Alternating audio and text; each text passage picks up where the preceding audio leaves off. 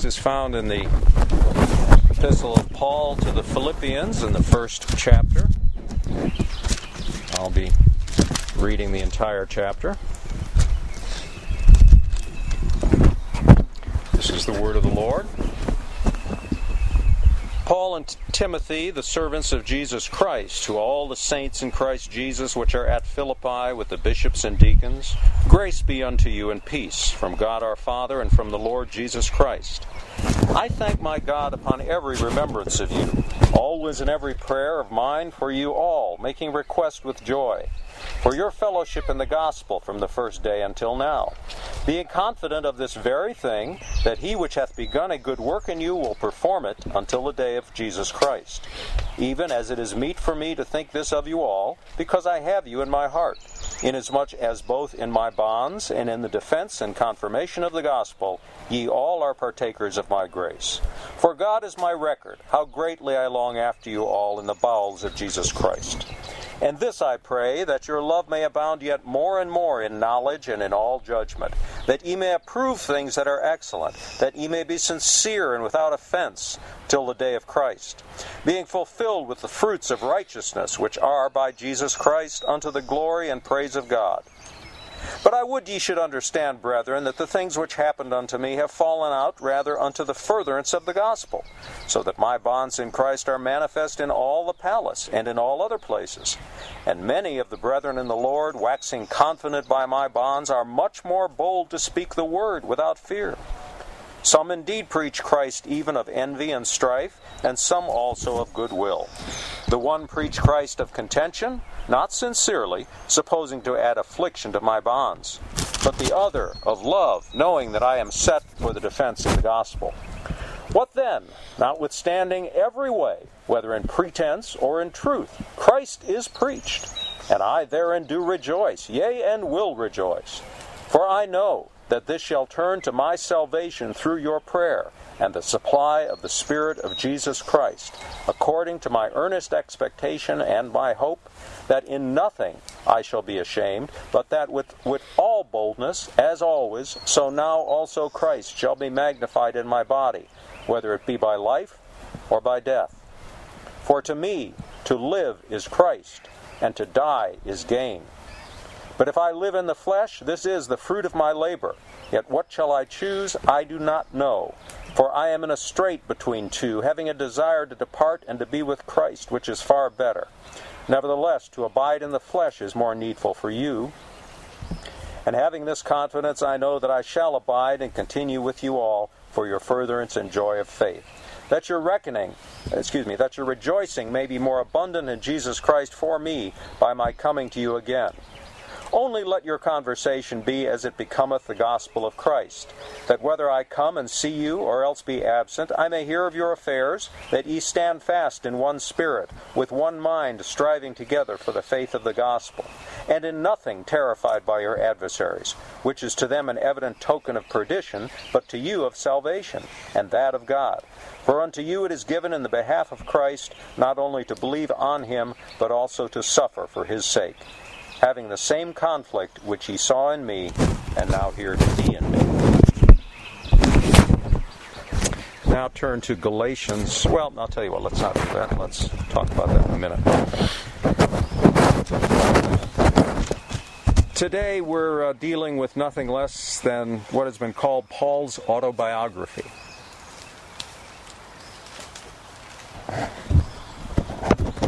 He says, uh, particularly in Philippians 1:21, "For to me to live is Christ, and to die is gain." For to me to live is Christ, and to die is gain.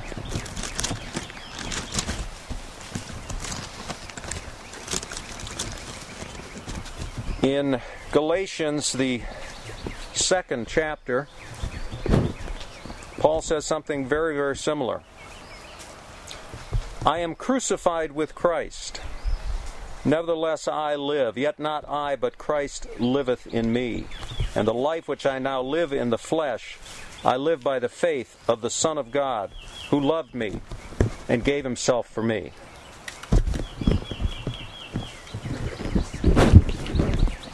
Now, there are four distinct statements in the first half of the sentence, and they stand alone. Particularly in this comparison verse with Galatians. Paul says, I am crucified with Christ. Philippians says, He dies.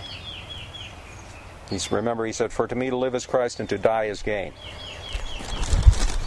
Galatians, he says, Nevertheless I live, yet not I, but Christ lives in me. In Philippians, he says, To me, to live is Christ. So it's pretty much the same idea, just in different words and a reversal of order. For to me, to live is Christ and to die is gain. Paul is saying, I live, uh, again in, in Galatians, I live, yet not I, but Christ lives in me. What is he saying? Is he saying he's physically alive? Or is he talking spiritually? Or does he say something else entirely? Let's not read it as though Paul is saying that he is dead, either physically or spiritually. He doesn't say that at all. His words are, It is no longer I who live. So somebody is living. What happened to Paul? Well, he's saying it's not the old Paul. My body is still alive, but the person that I was no longer lives in this body. He's saying I'm a new creature. Later on in the letter to the Galatians, Paul writes, For in Christ Jesus neither circumcision availeth anything, nor uncircumcision, but a new creature. What that means is, he's talking to uh, people who understand uh, in that, that time, they hear what he's saying is that in Christ Jesus, it doesn't matter what you do outwardly to show that you're a believer. Back then it was circumcision. He said that doesn't matter but you're a new creature inwardly in Christ Jesus. In 2 Corinthians 5:17, if any man be in Christ, he is a new creature. Old things are passed away. Behold, all things are become new. Now, it's so easy for us to just gloss over those words. We read them, but we often we don't stop to think about them. I think one reason for that is advertising has hijacked the words. We've become used to hearing about new and improved, uh, the latest thing. Uh, I mean, you buy a, a, computer today, and next year, oh, that's old. You know, first it was 2G phones, and then 3G, and now we have 4G, and you got to get the latest thing. And the, what was the latest thing last month in computer software? No, that's been updated.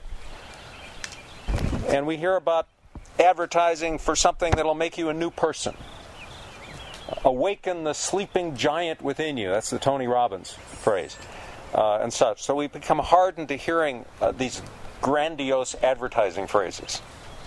We're so used to hearing that sort of talk. When Paul says something that sounds sort of like what the ad pitchmen say, we sort of mentally kind of put it in the same category. Not that we're conscious of doing it, we wouldn't consciously do that with the Word of God. But being exposed to such phrases in everyday life produces a, a numbness of mind and I might say a hardness of heart. Uh, when we hear them, our brain says, yeah, yeah, okay, I've heard that sort of stuff before. Uh, and that carries over into our reading of God's Word, and then we miss the truth in our hardness of heart. Uh, and by missing the truth, we miss the blessing. But unlike the TV ad pitchman, what Paul is saying is absolutely real and absolutely dependable. He's telling us what has actually happened in his own life. Now, I don't know if you know about those infomercials, uh, but they are, uh, uh, a lot of them are phony. Uh, in, in our uh, in our business, we know some of those people, and we come across them in our business and, that do infomercials, and they've told us out, outright that the that the people they use on saying, "Well, I made forty thousand dollars last month using you know Tom's techniques," they are paid to say that, and quite often those are just out and out lies.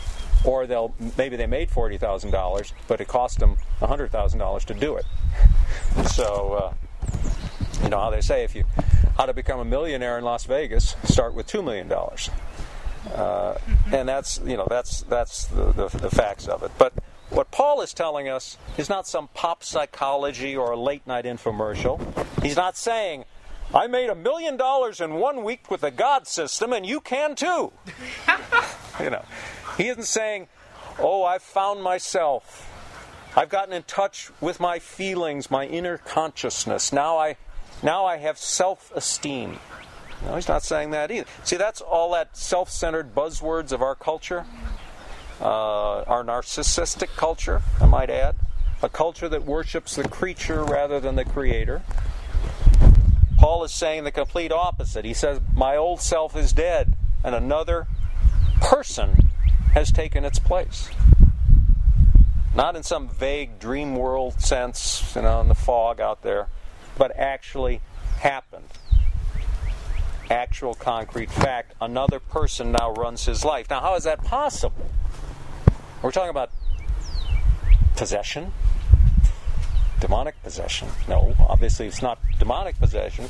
No, it's Holy Spirit possession. You know,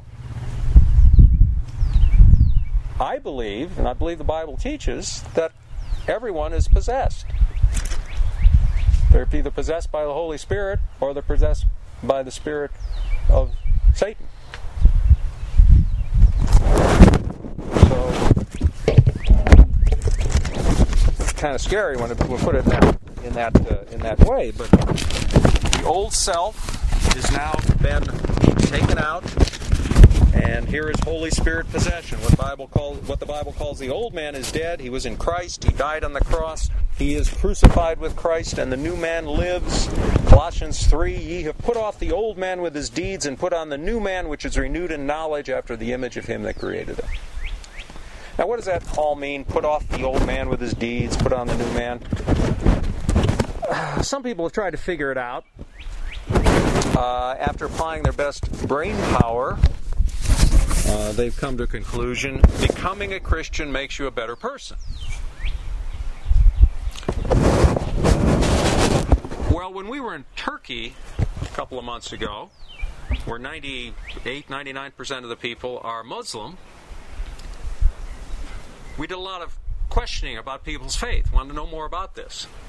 What do you believe? What about these sections of, of uh, the Quran that say to kill Christians and don't be friends with Christians, and if they won't convert, you're to kill them and you're the enemy? We asked him a lot of questions like that. And one of the questions that we would ask him is, why are you Muslim? Why aren't you Christian or Buddhist or something else? And their answer quite often was, well, first of all, they've never been asked that question before, so they like never thought about it. And most most of the time, we'd hear things like, "Well, it makes me a better person." You know, I'd be a much worse person if I didn't believe in Allah. And that's kind of like what people think here in the United States what Christianity is like, or in Canada or Australia or wherever, uh, predominantly Christian countries, they think, well, I'm a Christian makes me a better person. Uh, I'll be a better parent, I'm a better husband or better wife, better child, better employee, better boss, better citizen, and therefore society will be better. Now, those are great things. Who doesn't want that? But that is not the message of the Bible. In fact, it is the modern gospel, so called. Accept Christ because it'll make your life so much better. You can go to almost any church. You'll almost very likely to be heard, hear that gospel. Believe in Jesus Christ because he'll make your life better. Maybe they won't say it in so many words, but that's you know there are hymns that say that you know what he's done for me, and and it's, it's a me a me centered gospel. Uh, You'll get all sorts of good things if you become a Christian. Your life will be wonderful if you just accept Jesus. You'll get blessings on earth and heaven too. Why wouldn't you do that? Now, Christians certainly do, as a general rule, make better husbands and wives and children and employees, etc., and better citizens. And we praise the Lord for that. and that's a great blessing to families, to the country, to the workplace. So any country would be better off if the majority of citizens lived by the Bible. I think we can all agree on that. But think about what this become a Christian to make your life better is all about. The defining of the gospel to mean you get so many rewards, so many benefits to convince you to become a Christian. Did Jesus ever teach that the reason to trust Him is by doing so you'll be a better person? Uh, that if you're a musician, you, oh, you'll be a better musician, or you'll be a better truck driver, or a better teacher, or farmer, or waitress, or doctor? Now, it's all true, but is that the essence of the gospel? Is that what Jesus taught? Isn't that appealing to our self interest? Isn't, in fact, a man centered gospel? Now, the question is is the gospel of Christ to be centered on man or on Jesus Christ? Now, you know the answer. Christ is all in all. What does the Bible say? We are dead in our trespasses and our sins. We are dead in our trespasses and our sins.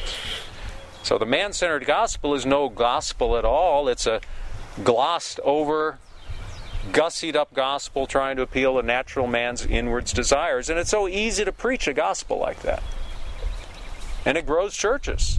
You know, you get a uh, get music that people like. We've talked about this before. Get a stage, get a backdrop with a lot of clouds, and turn up the re- reverb knob on the amp, so you know you can sort of sound like God Himself when you preach. Uh, and just preach about all the wonderful things that will happen to your listeners if they'll just reach out and grab Jesus' hand. You know, the Jesus is reaching down from heaven and he He's, he wants you to grab his hand to be saved. Or the one that's crying and whining on his knees, begging for him, please, please make a decision for me. Now, you'll very likely make a great living, or a good living anyway, preaching that kind of gospel. You might even get your own show on television. But do you think the Lord tolerates the twisting of his gospel? The only gospel found in God's word has no attraction to the natural man, the unsaved man, who has not been given ears to hear. As we, we read in uh, the Gospel of John today, they, uh, for, quoting from Isaiah, he has not given them ears to hear, has not given them eyes to see. If they had ears to hear and eyes to see, they would turn and believe. But the only person who finds the true gospel att- attractive is the person who's convicted of his sin. The only person who finds the true gospel attractive is the person who's convicted of his sin. If you know someone who's indifferent to the gospel, to reading the Bible, you know someone who's unsaved. They just go hand in hand. Now, some more than others. Does that mean you spend all your time reading the Bible and, and praying? No, that's not what I'm saying. Some people more than others. But if there is no genuine, basic love, if they're rather indifferent to the Bible, to the message of Christ, to the gospel, that's a pretty good indication that, that they, they need a lot of prayer. See, the good news of God's Word is radical, it cuts to the bone. It says that receiving Christ, not accepting Him, that's man centered, receiving Christ as the passive agent makes you another person. It's active to us, by the way. It seems like we make the decision and, and we do it, but Bible teaches actually no, it's passive. It's the Lord. Lazarus was dead, wasn't he? He didn't, he, he didn't have ears to hear until God gave him ears to hear, and then he could hear Lazarus come forth.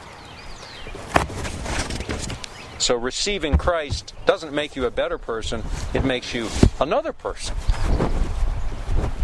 See, receiving Christ is exactly what it, what it is it's possession by the Holy Spirit. Now, just because it happens to you in your spirit doesn't make it untrue. Don't make the mistake of thinking only what you can see with your eyes or touch with your hands is true.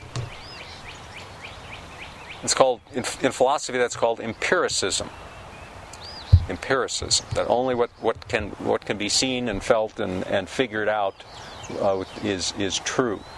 Well, uh, well, the figured out part would be rationalism, but uh, experientialism or uh, this idea that that only what you can see with your eyes and touch with your hands is true. It's empiricism. Nobody really believes that. Even though people who say that they do, they, they, they don't really believe it. If they did, they'd have to deny the existence of any place they've never been. Uh, in fact, most most of what we believe we haven't seen for ourselves, have we? Uh, do you believe that Abraham existed? Abraham Lincoln existed? And do you believe he was president of the United States? How do you know? Or the American Revolution took place? How do you know? Because you were taught it in school? What if it was all lies? Uh, because you trust what the news media tells you? Or my point is, most things we believe are things that we can't see with our eyes or touch with our hands. Christ's Spirit enters into your body. It is a literal fact. God's Word says it does. Says He does. So receiving Christ is exactly what the words say. You receive Him, His Spirit comes in, takes up residence in your body. Over and over again, the scriptures speak of believers being in Christ. give you some examples. Romans chapter 8. There is therefore no condemnation to them which are in Christ Jesus, the law of the Spirit of life in Christ Jesus. So we, in 1 Corinthians 1, being many, are one body in Christ, to them that are sanctified in Christ Jesus. Uh, 2 Corinthians 5, if any man be in Christ, he is a new creature. Christ in us, the hope of glory etc. No longer I who live, but Christ lives in me. See, the genuine Christian life is not so much a believer's living for Christ as Christ living in the believer. Get the difference? It's not so much a person's living for Christ as Christ living in the believer. There's a sense in which if you say, I live for Christ, that's first and foremost who's doing the living? I'm doing the living. The Christian life becomes, in a way, centered on me living for Christ. But the Christian life isn't centered on the believer, it's centered on Christ who comes in and takes up residence, as the Holy Spirit takes up residence. He's the vine, we're the branches.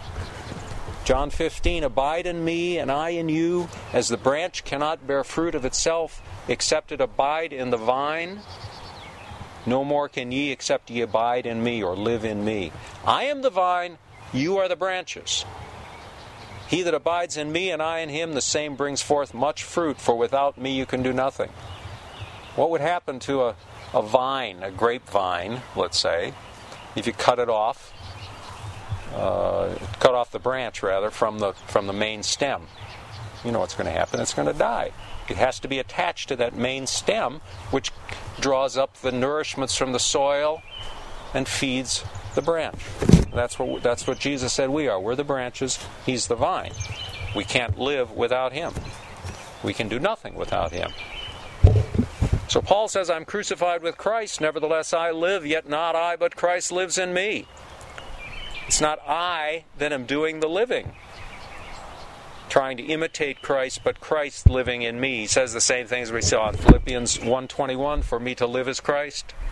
Luke says the same thing in Acts 17:28, for in him we live and move and have our being. Or our existence, by the way, that's being is translated also as existence. 2 Corinthians 6:16 For ye are the temple of the living God as God hath said I will dwell in them and walk in them not with in and I will be their God and they shall be my people. And Leviticus 26:12 says very much the same thing. See, God doesn't give us power to imitate Him. He gives us Himself. He doesn't just give us power to imitate Him, He gives us Himself.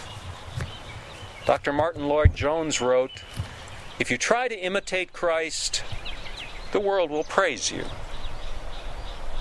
If you become like Christ, the world will hate you. See, Christians aren't just nice people, they're vile, evil people whom God has decided to, save, to indwell.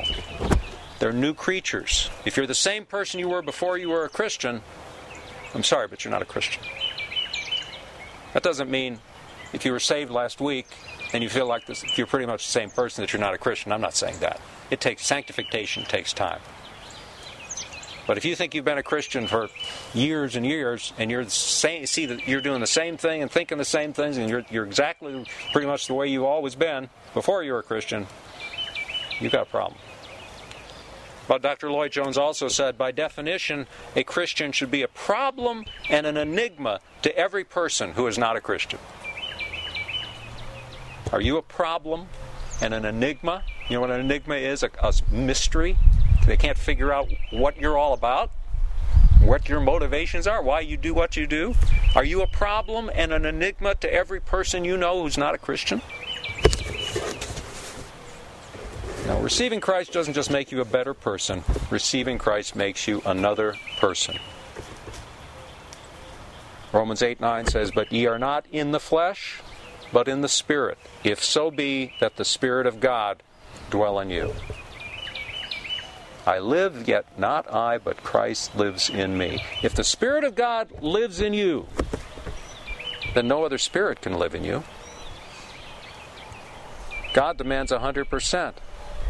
2 Corinthians 6 says, God hath said, I will dwell in them and walk in them, as we cited before, and I will be their God, and they shall be my people.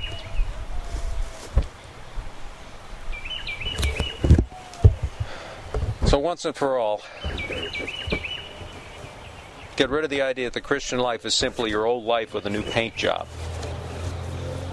The Lord doesn't give you that option. The Lord doesn't give you power to imitate Him. He gives you Himself.